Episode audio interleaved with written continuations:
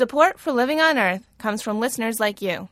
Please make a donation online at loe.org or call me at 617 629 3638. And thanks.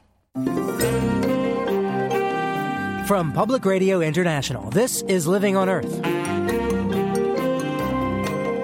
I'm Jeff Young.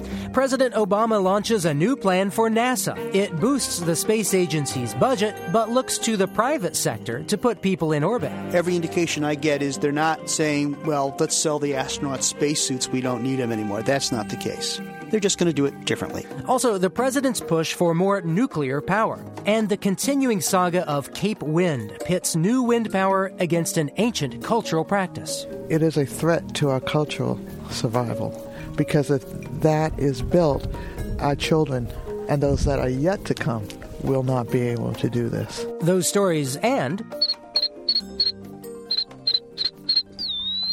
how to talk to some of the animals. This week on Living on Earth, stay with us.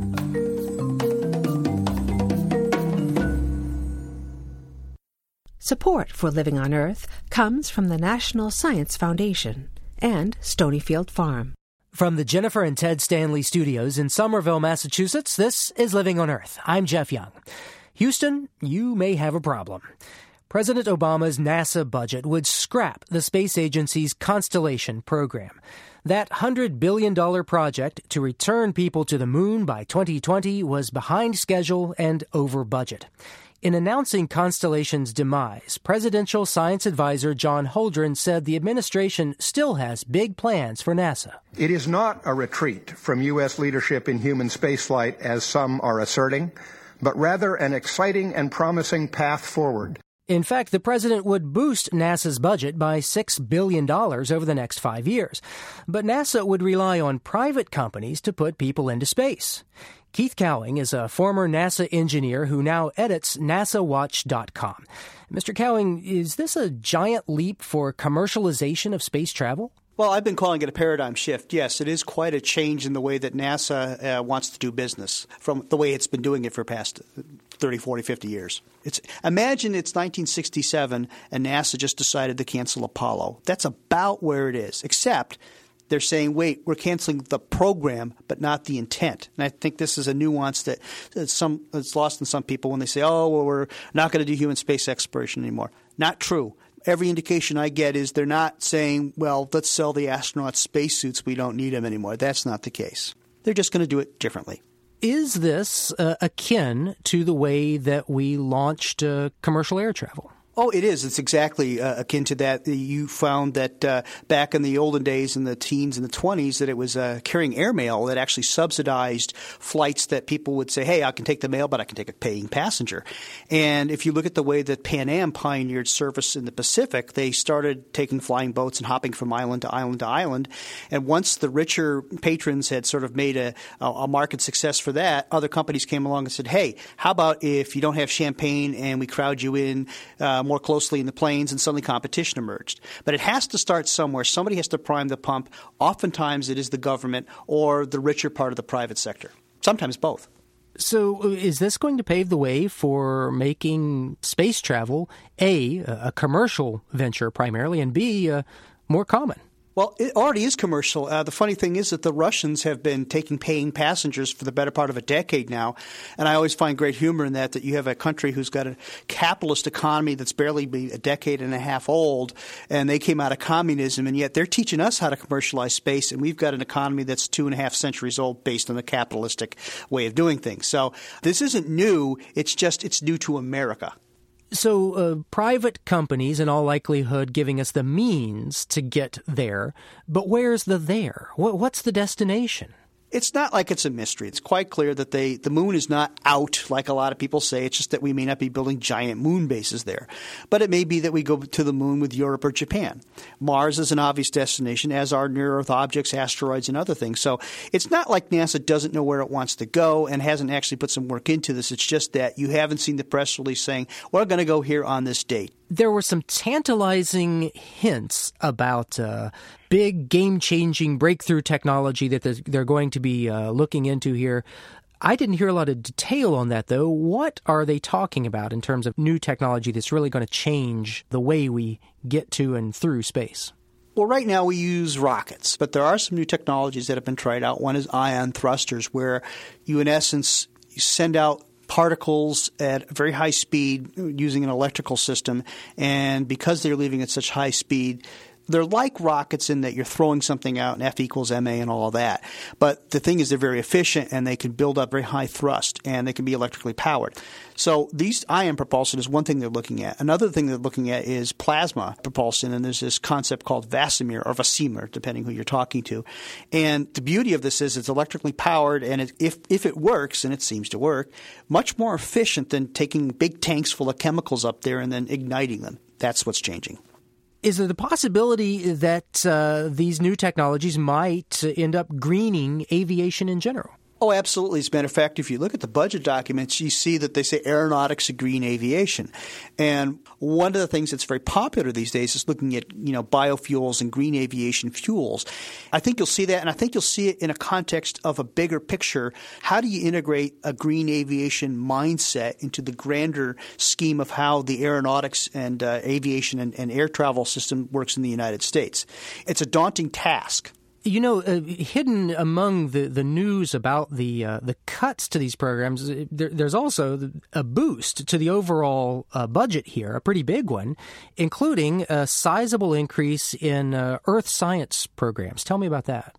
Well, it's not a surprise. I mean, the Obama administration talked very much about the climate, and the previous administration poo pooed the notion of global change as being something that we needed to be really concerned about. And NASA's Earth science budget suffered as a result. So that's not a surprise to anybody that this is being brought back. So, yeah, our Earth observation from space, big shot in the arm. The question is uh, the money being taken for that, where is it coming from? And the space science aspect of NASA is not getting a big increase uh, pretty much as a result. What sounds like you, a former NASA guy, still closely following NASA, think uh, th- this. You're, you're pretty bullish on this idea. You think this is a good direction. Yeah, but you know, step one, step two, there's a lot of eggshells that have been stomped on here, a lot of sandboxes that have been upset, to use the NASA parlance. And um, there's a lot of people who will beg to differ that this is the right thing to do. And I don't really think you're going to see a clear answer to all of this for many months. Keith Cowing from NASAWatch.com telling us about big changes at NASA. Thanks very much. My pleasure. Well, the president's budget also aims to change energy. It would do away with fossil fuel subsidies and put more into clean energy, but the part that's really generating buzz has to do with nuclear energy. President Obama's budget calls for $54 billion in federal loan guarantees, tripling the amount companies could tap into to help build new reactors. Peter Bradford's here to help us put that in perspective. Mr. Bradford does not oppose nuclear power. In fact, as a former member of the Nuclear Regulatory Commission, he put his name on the licenses for several reactors. But he does oppose the president's decision. Well, the nuclear industry at the moment is unable to finance construction of any new nuclear plants. Early in the Bush administration, Congress passed legislation providing for tax credits to encourage new nuclear plants, and also several years ago provided $18 billion in loan guarantee authority. And for the nuclear industry, things just haven't worked out as intended. Um, a number of companies came forward with applications for a total of 31 new plants. They've all run into trouble of one kind or another. There have been cost overruns, cancellations, suspensions, delays. And in two cases, in Florida and in Texas, there have been scandals as well. So the nuclear renaissance has not been a great success to date. And in that context, it seems a little eccentric to be tripling down and saying, okay, if 18 billion in loan guarantees didn't do it, maybe 54 will. So you don't think that the, the 54 billion in loan guarantees would be enough to, to shake loose the, the private investment from Wall Street? Well, no. I mean, loan guarantees aren't a certificate of fiscal health any more than blood transfusions are a certificate of, physical health. Uh, you resort to loan guarantees because the enterprise isn't healthy. And The problem with that scenario for nuclear power is that it's, in theory, a mature industry. It's been with us for 50 years. And even though there are some new designs at this point, it really shouldn't be needing this kind of help. The only thing that's going to persuade Wall Street or private investors would be to have those plants built at competitive prices and to have them run well. And that's a scenario that will take quite a few years to play out. And what do you make of uh, nuclear power as a uh, climate change solution? That's that's pretty much how this is being marketed. That this is carbon free or at least low carbon source of baseload power. Therefore, it's our path to cutting our carbon emissions. Nuclear power is a low carbon source, even when you take the full nuclear fuel cycle into account. But it's a very expensive low carbon source. At least in today's energy markets, it's too expensive to be an effective climate solution. It's as if a homeowner with a leaky roof to their house decided that the solution was to put in a second furnace uh, rather than fix the roof. It takes too much of the money that societies around the world are going to be able to spend fighting climate change and devotes it to a source that just can't respond quickly enough. But it's even more problematic than that. If you look back at what happened, say, in New England with the Seabrook nuclear plant, as companies tried to build these very expensive units and got into trouble, they cut way back on their efforts at energy efficiency, at other sources, such even as their own natural gas divisions, in order to both husband the resources to finish the plants and in order to make sure that demand was there for the kilowatt hours at the end of the day. So we know that nuclear power has that ability to displace interests in other resources when it gets into trouble how does this level of support for, for nuclear energy compare to the uh, support that we see for other forms of energy, let's say uh, new wind or new solar? New wind and new nuclear are both eligible for production tax credits, but new nuclear has trouble using them because with a production tax credit, you have to produce something. And the wind people have been able to do that. But with new nuclear, the concern is that the plants may not come online. I take it from your comments so far you, you don't think it's a good idea in the short view.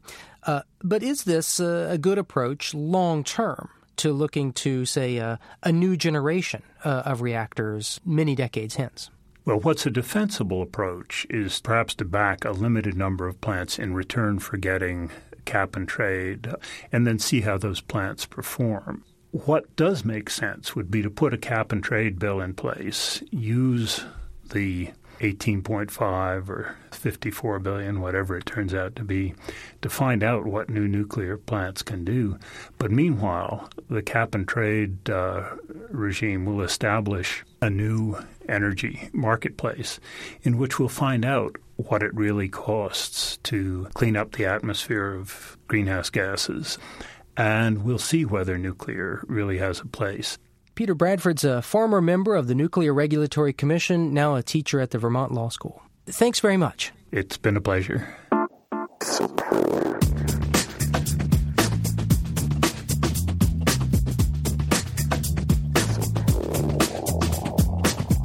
Well, just ahead, trying to chart the right course for offshore wind power. Keep listening to Living on Earth. It's Living on Earth. I'm Jeff Young. For wind energy enthusiasts, Cape Wind in Massachusetts is probably the most famous and frustrating proposal in the U.S. What could be the country's first offshore wind farm has been without a permit for construction for nine years, blocked by those who want to protect the ocean view off Cape Cod. U.S. Interior Department Secretary Ken Salazar wants an end to the delay. He recently boarded a boat to go see the Cape Wind site and hear from both supporters and opponents. We have an imperative to harness uh, the power of the wind. But as I've always said, it's important to do wind energy in, in the right places. And uh, that is the critical question that we're addressing here at, on, on, Nantucket Sound. You know, is this uh, the right place for wind energy or is it not? For years, Cape Wind's opposition came from the Cape's most famous part time residents, the Kennedy clan. But the latest and possibly toughest hurdle comes from the first to inhabit this area the Native Americans whose ancestors settled Cape Cod and the islands thousands of years ago. The wind puts on a show the day I visit Martha's Vineyard, with gusts whipping the Sound's waters into whitecaps. But my guide, Bettina Washington, is not too bothered. It's a little windy today, a little cold, but beautiful and sunny, so that's good. The sun is Washington's concern here, specifically the rising sun. Washington is Historic Preservation Officer for the Wampanoag Aquinnah tribe, based on the island. If Cape Wind's 130 turbines go up as planned about nine miles from this beach, it would affect the view of the rising sun.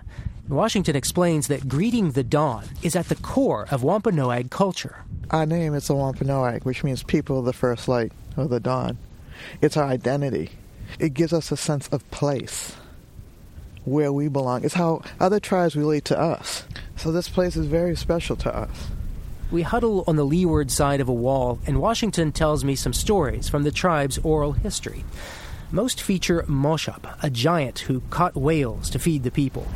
In another story, it's Moshop who causes the waters to rise and fill Nantucket Sound. When Moshop brought us here, he came here and he dragged his foot and created the sound. That's how the waters came in.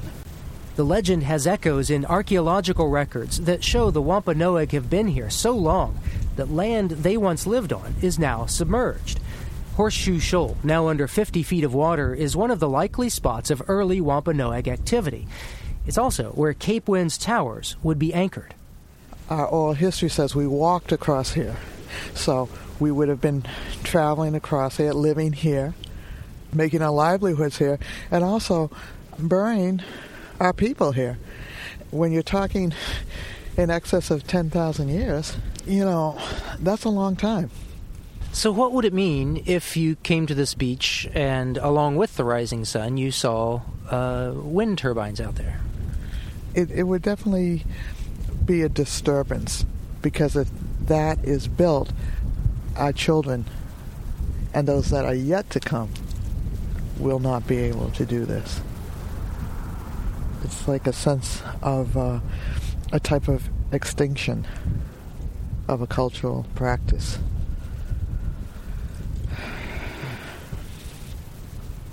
About four years ago, the Wampanoag of Aquinnah and nearby Mashpee argued that the sound itself has cultural significance to the tribes. In an unusual decision this year, the National Park Service's keeper of the National Register of Historic Places agreed. The keeper made 560 square miles of Nantucket Sound eligible for listing in the National Register, a first for an open body of water. Cape Wind President Jim Gordon says that decision should not be allowed to further delay his project, which he started developing back in 2000. We thought that the development would take three or four years. This has been a tough, tough slog. Gordon also tells me a story about rising waters and avoiding them.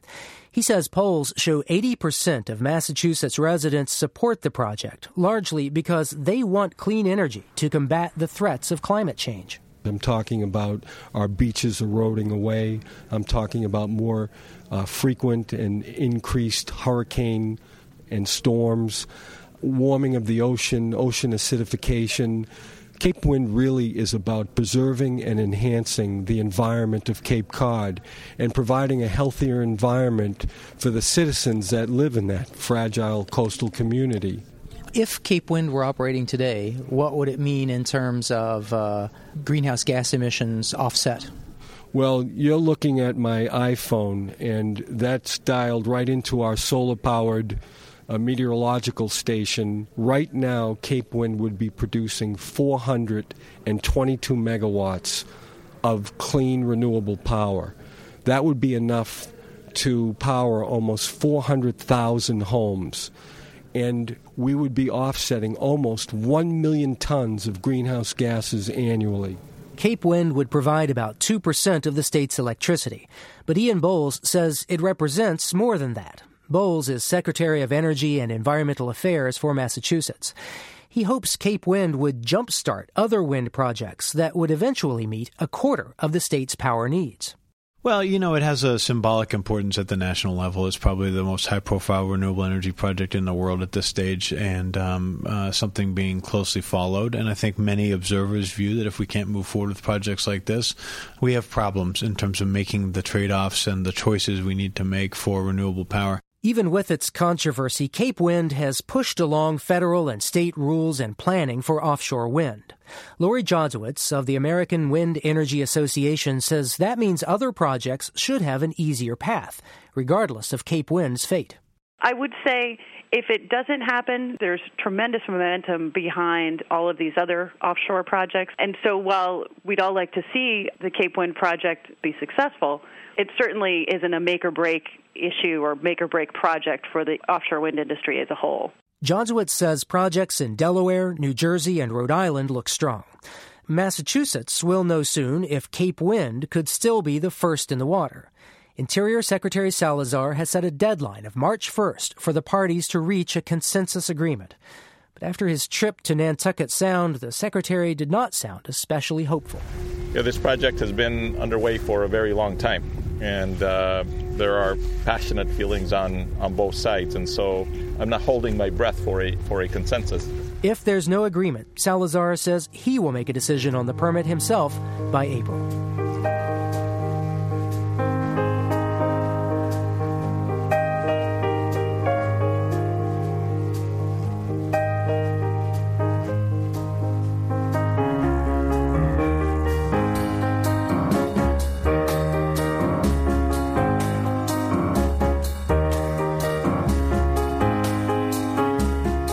U.S. Environmental Protection Agency is telling electric utility companies to dispose of coal ash more safely.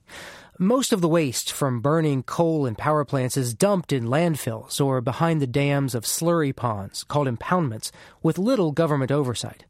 About a year ago, one of those dams in Tennessee burst, spilling a billion gallons of waste into the Emory River. At the time, local resident Sarah McCoyne described the sludge that inundated dozens of homes close to the power plant. Charcoal gray, gooey, nasty, gummy. Looks like the inside of a volcano that has just been active and it goes as far as the eye can see. It's a very sick feeling. It, it certainly brings a tear to your eye. And then, obviously, I'm worried about my health my health, my family's health, the health of my friends and neighbors. Well, in the wake of the spill, EPA promised action. This month, EPA told 22 power plants to strengthen their ash impoundments to avoid further spills. But EPA still has to decide how to regulate the ash itself. The agency's self imposed deadline for new rules passed a month ago, and White House officials are still debating.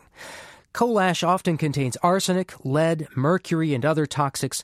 And that's why many scientists urge EPA to declare coal ash a hazardous material.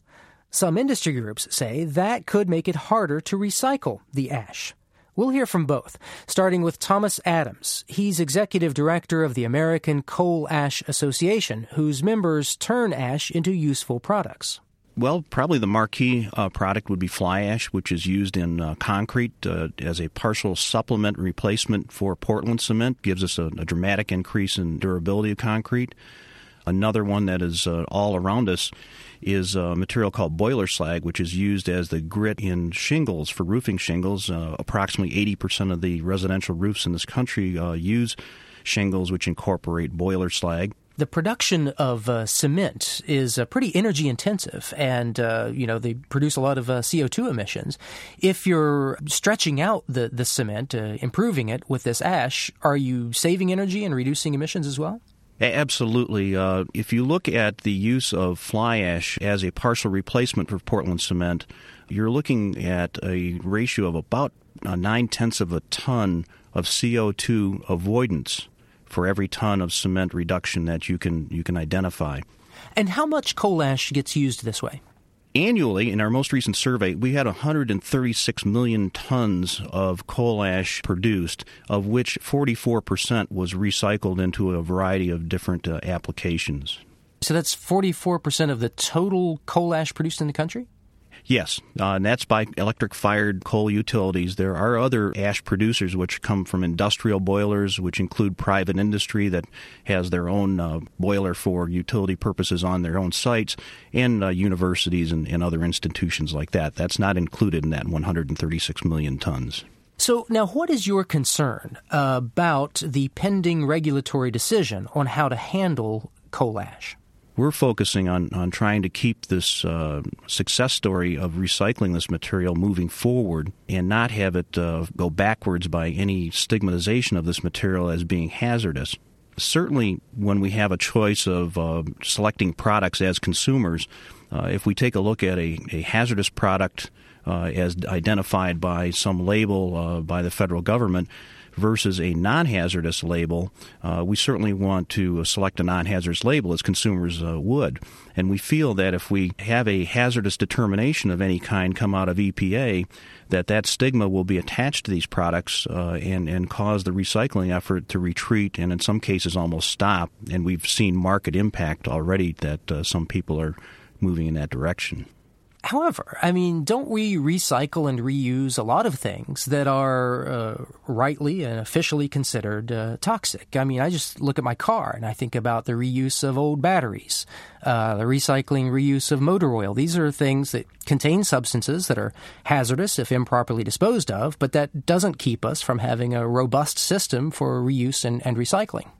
Absolutely, and that's uh, those are success stories by themselves. But if you look at the used oil example, the used oil is reprocessed and then incorporated again into another finished product, which is primarily used in an industrial setting.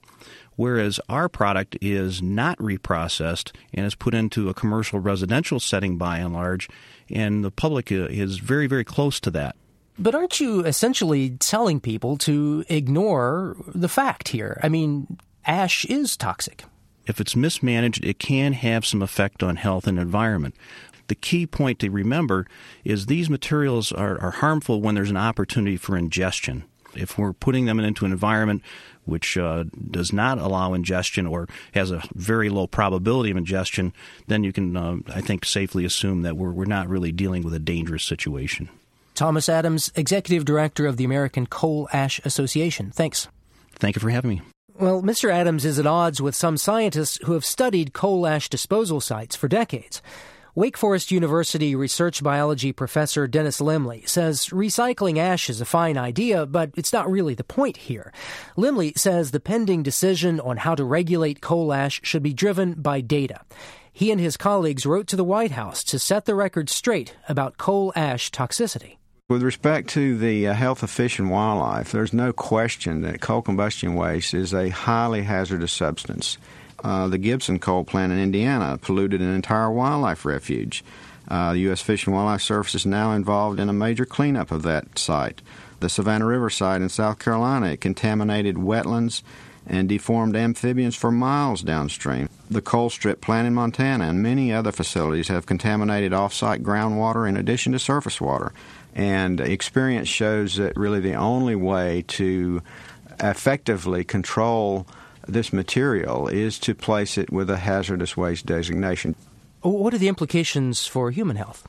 Well, in terms of you know the leaching of these materials into groundwater and contamination of uh, public water supplies, there are several well-known cases of that that have taken place, where the electric utilities have had to bring in uh, bottled water and provide alternative water supplies for uh, local residents. So we're seeing that you know there are very clear case examples of uh, situations where human health has been directly impacted by uh, the disposal of these wastes. Give us a sense of, of the scale of the waste that we're talking about. Well, it is a national issue. For example, across the country, there are literally hundreds of sites that uh, are at least active at this point, and there are several, you know, inactive sites as well. So, if you look at the total number of coal combustion disposal sites across the country, it's well over two thousand. So, so this stuff is uh, highly hazardous, in your opinion. There are these sites all over the country. Uh, surely we're, we're regulating this stuff, right? The current regulations are kind of a patchwork. They're left primarily up to the states, and uh, the level of control uh, for these materials and the way they're disposed is highly variable from state to state. For example, there are a couple states, for example, California, that require uh, more stringent regulations.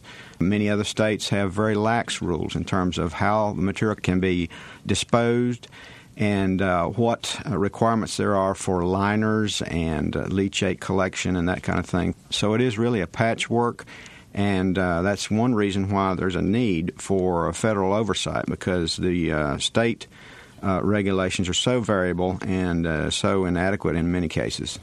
And the big argument here, though, let's face it, is cost. I mean, isn't it going to end up simply costing too much to do the, the kind of protective measures you're recommending here?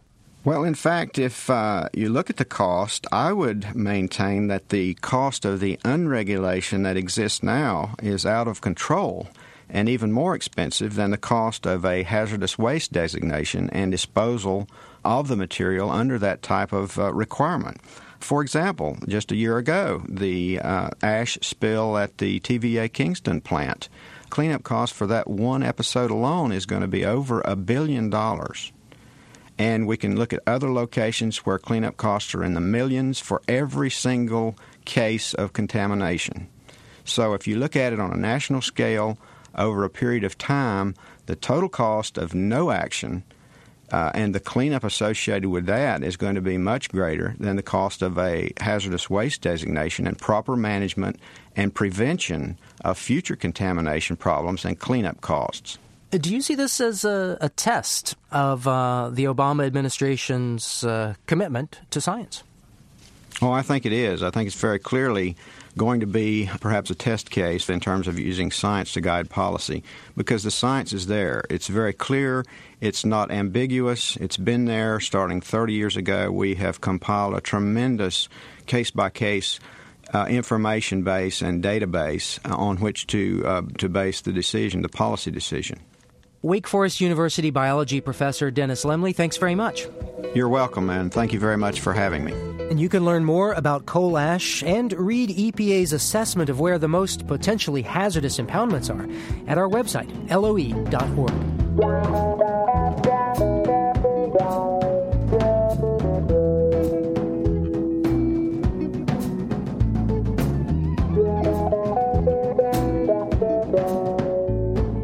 Coming up, the scientific approach to scaring a bear. Everyone has a story of a bear getting their food. So if you imagine a million people all letting a bear get their food once, you know, you've got a problem. A biologist on the best way to avoid those problems and what I did wrong in my bear encounter. That's just ahead on Living on Earth. Support for the Environmental Health Desk at Living on Earth comes from the Cedar Tree Foundation. Support also comes from the Richard and Rhoda Goldman Fund for coverage of population and the environment, and from Gilman Ordway for coverage of conservation and environmental change. This is Living on Earth on PRI, Public Radio International. It's Living on Earth. I'm Jeff Young.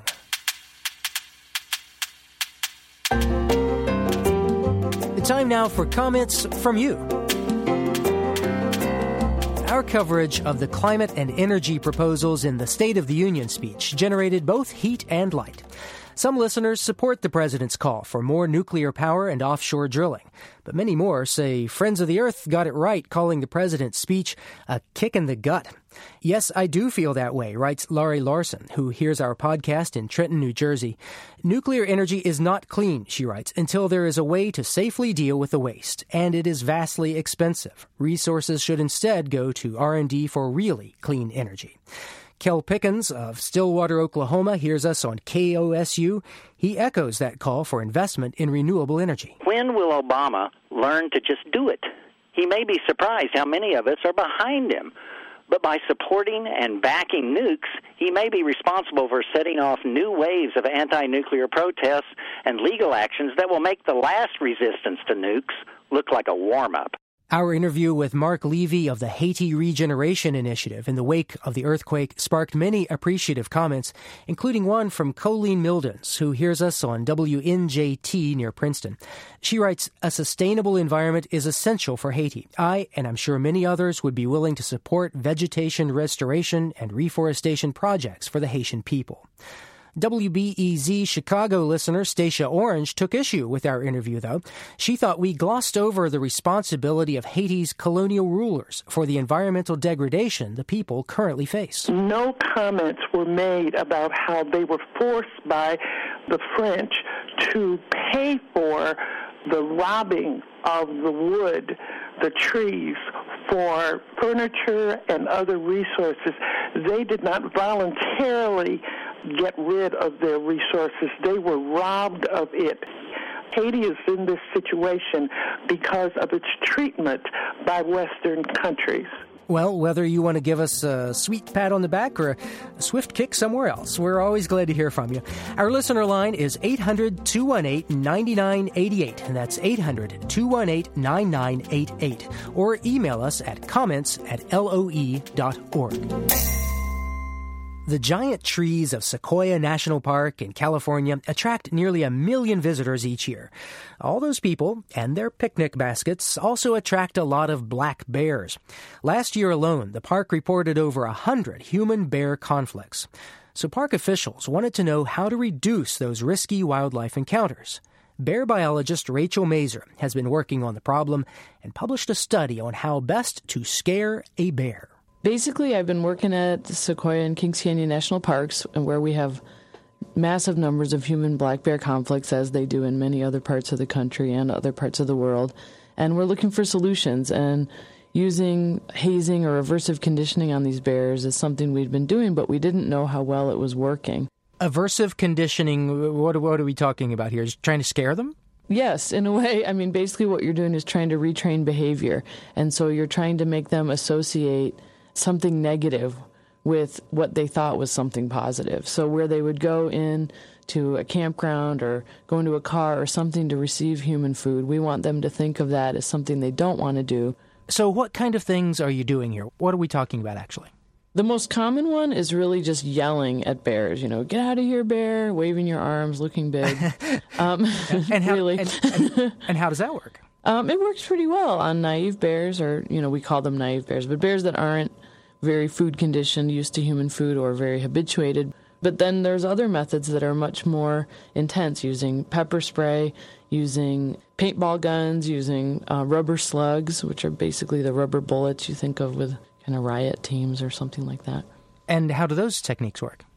Um, they're mixed. So on naive bears, they work great. They work great in saying, don't come into these areas. This is not a good place for you. You know, you want to go back and eat acorns and eat berries and that sort of thing.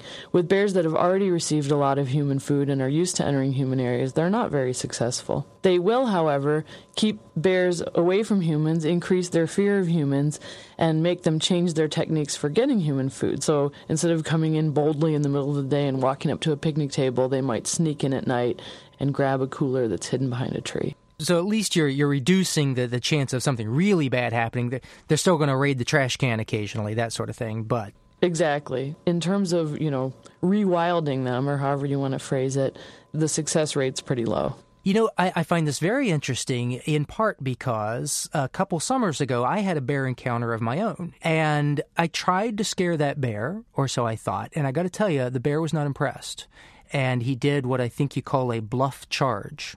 And okay. um, I ran away. I may have screamed like a little girl, but let's just say uh, I did not succeed in scaring the bear.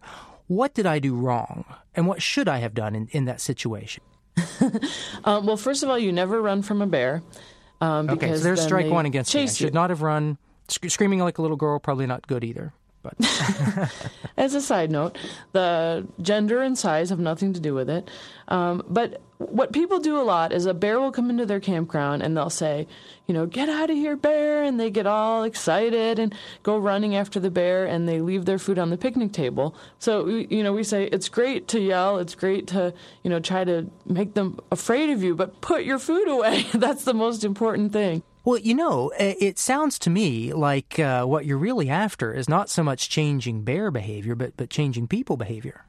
Exactly. It's way easier to just put your food away to begin with than creating this problem and trying to fix it. And so if you're in one of these parks where you have a million visitors in a place like Yosemite, several million visitors coming in a year, you have a lot of people to train.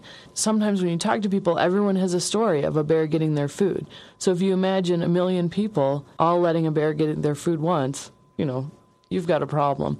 And so there's constant education of people on, you know, holding your food, how to be around bears, giving them space. You know, we don't want people near bears. They should be 50 meters away from bears. People like to say, oh, I could get really close and get a f- good photograph. Well, instead, get a telephoto lens, you know. Stay away from them. What you're doing, the closer you're getting to them, is you're habituating them or, or muting their response to humans. I guess that's something that, that a lot of visitors to parks uh, need to keep in mind. Is uh, it may seem harmless to throw a marshmallow to a bear and oh, isn't it cute? But uh, in the long term, you, you may doom that animal because if it becomes a, a regular there, park managers may have no choice but to kill the animal, right? That's true. And I think a lot of times the people who first gave food to the bear, you know, are long gone by the time the bear's behavior is so I guess you'd say risky that you need to take its life. And so near the end of a bear's life, the people that have left their food out, they might have just left out a candy wrapper or something small. And so they feel horribly guilty, but it was really the person, you know, three months earlier that had left a cooler unattended while they went to the bathroom that really caused the problem. Did you ever feel like uh, the ranger in a Yogi Bear cartoon during all this? Ooh, that Yogi! you often feel, yeah, they would sneak. You'd be looking for them. We'd spotlight around, you know, where are the bears, looking around, and they'd be hiding behind the dumpster, but their butt would be sticking out one end so you could see them. She's it! Here comes the ranger! Bear biologist Rachel Mazur telling us about the best ways to scare bears. Thanks very much. Thank you.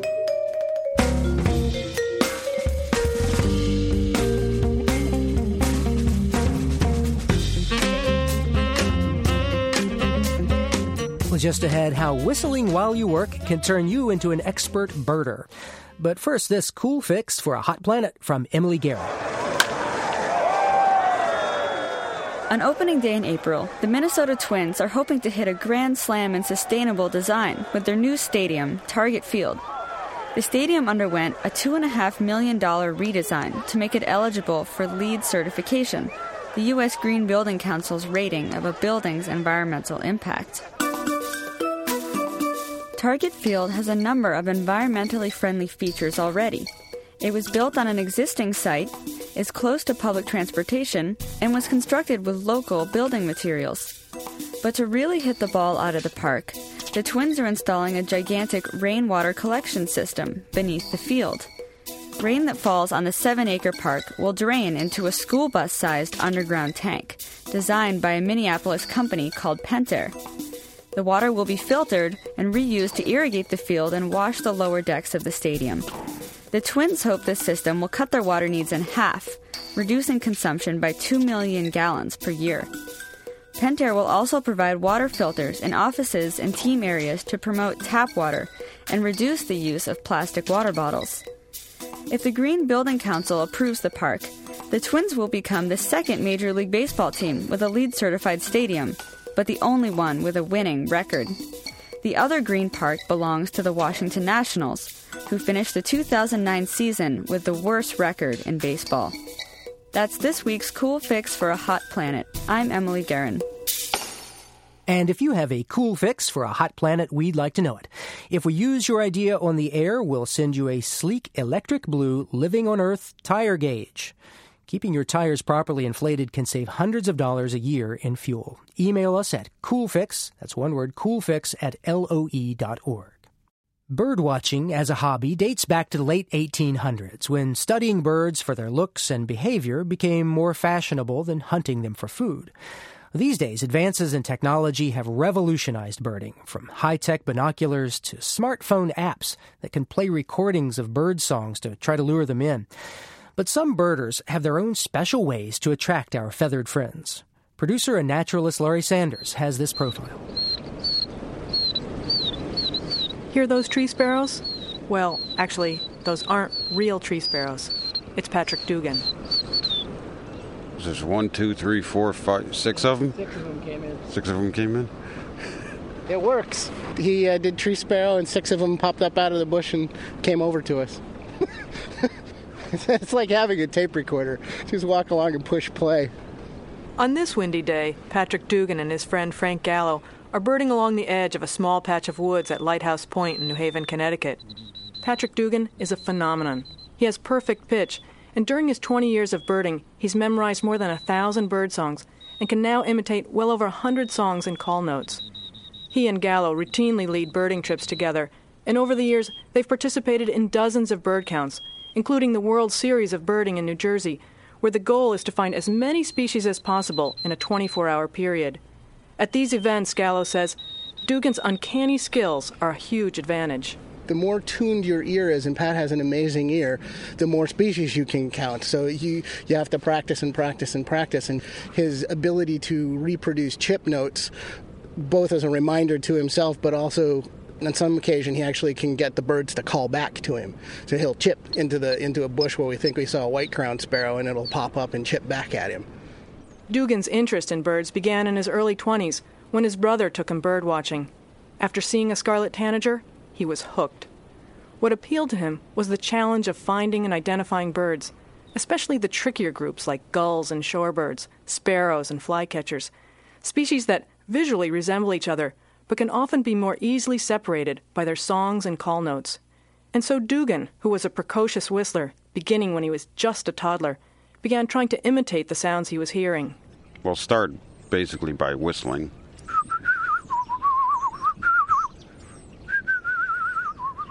Start with that. Then set releasing and pressuring the lips.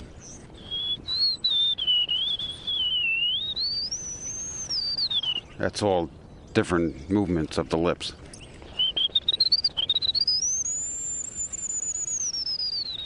And then he says you start moving your tongue back and forth and working on controlling the air pressure as it moves between your teeth.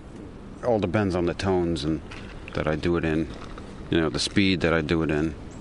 Um, you know, or slower. Or depends on the birds. Uh, you know, if they have the buzzy, like prairie warbler, or a black-throated blue, or black-throated green. For much of his adult life, Dugan was able to practice his whistling at his job. For years, he was a picture framer, working alone in the shop's basement, where he listened to recorded bird songs and practiced imitating them. And he practiced and practiced. The most complex song he whistles is that of the winter wren, which took him over six months to perfect.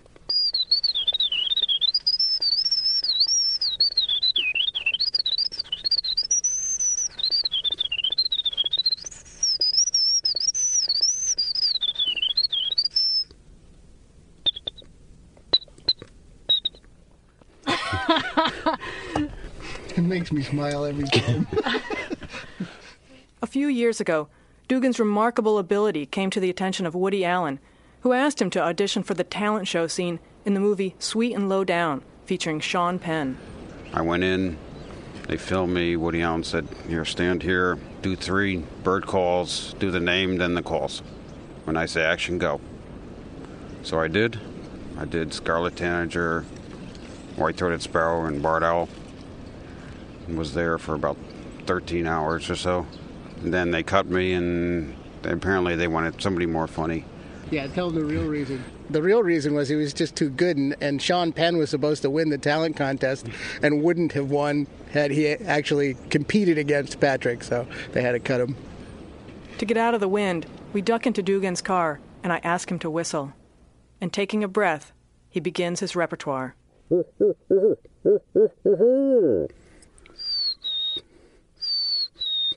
For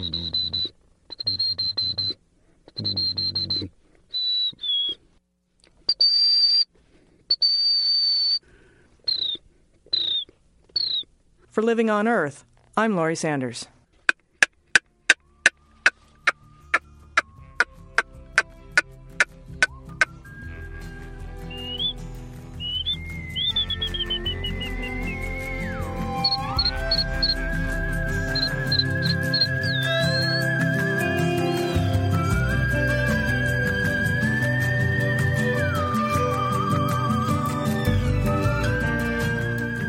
On the next Living on Earth, in California's struggling Central Valley, a group of women organized to fight pollution. They tell us, you know what, we used to think you were crazy, but now I'm so angry. And, you know, I want them to hear me and I want them to listen, and they don't. I said, well, welcome to the fight. Activism where the streets aren't paved. Next time on Living on Earth.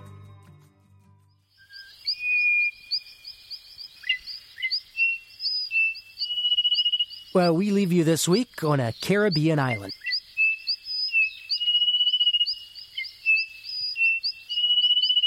In Les Pitons du Carbet, the volcanic mountains in northern Martinique, thousands of small frogs emerge from the lush rainforest as night falls. Recordist Jean Roche captured this amphibian philharmonia. It's from his CD American Forests and Lakes.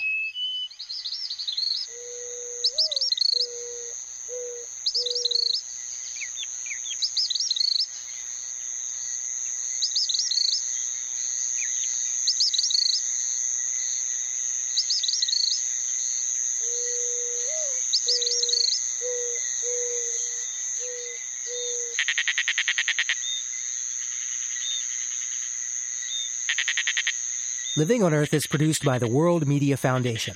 Our crew includes Bobby Bascom, Eileen Bolinsky, Bruce Gellerman, Ingrid Lobet, Helen Palmer, Jessica Elise Smith, Ike Sriskandarajah, and Mitra Taj, with help from Sarah Calkins, Marilyn Gavoni, and Sammy Souza. Our interns are Emily Guerin and Bridget McDonald. We had engineering help this week from Dana Chisholm. Jeff Turton is our technical director. Allison Lirish Dean composed our themes. Steve Curwood is our executive producer. You can find us anytime at loe.org. I'm Jeff Young. Thanks for listening. Funding for Living on Earth comes from the National Science Foundation, supporting coverage of emerging science, and Stonyfield Farm organic yogurt, and smoothies. Stonyfield pays its farmers not to use artificial growth hormones on their cows. Details at stonyfield.com. Support also comes from you, our listeners.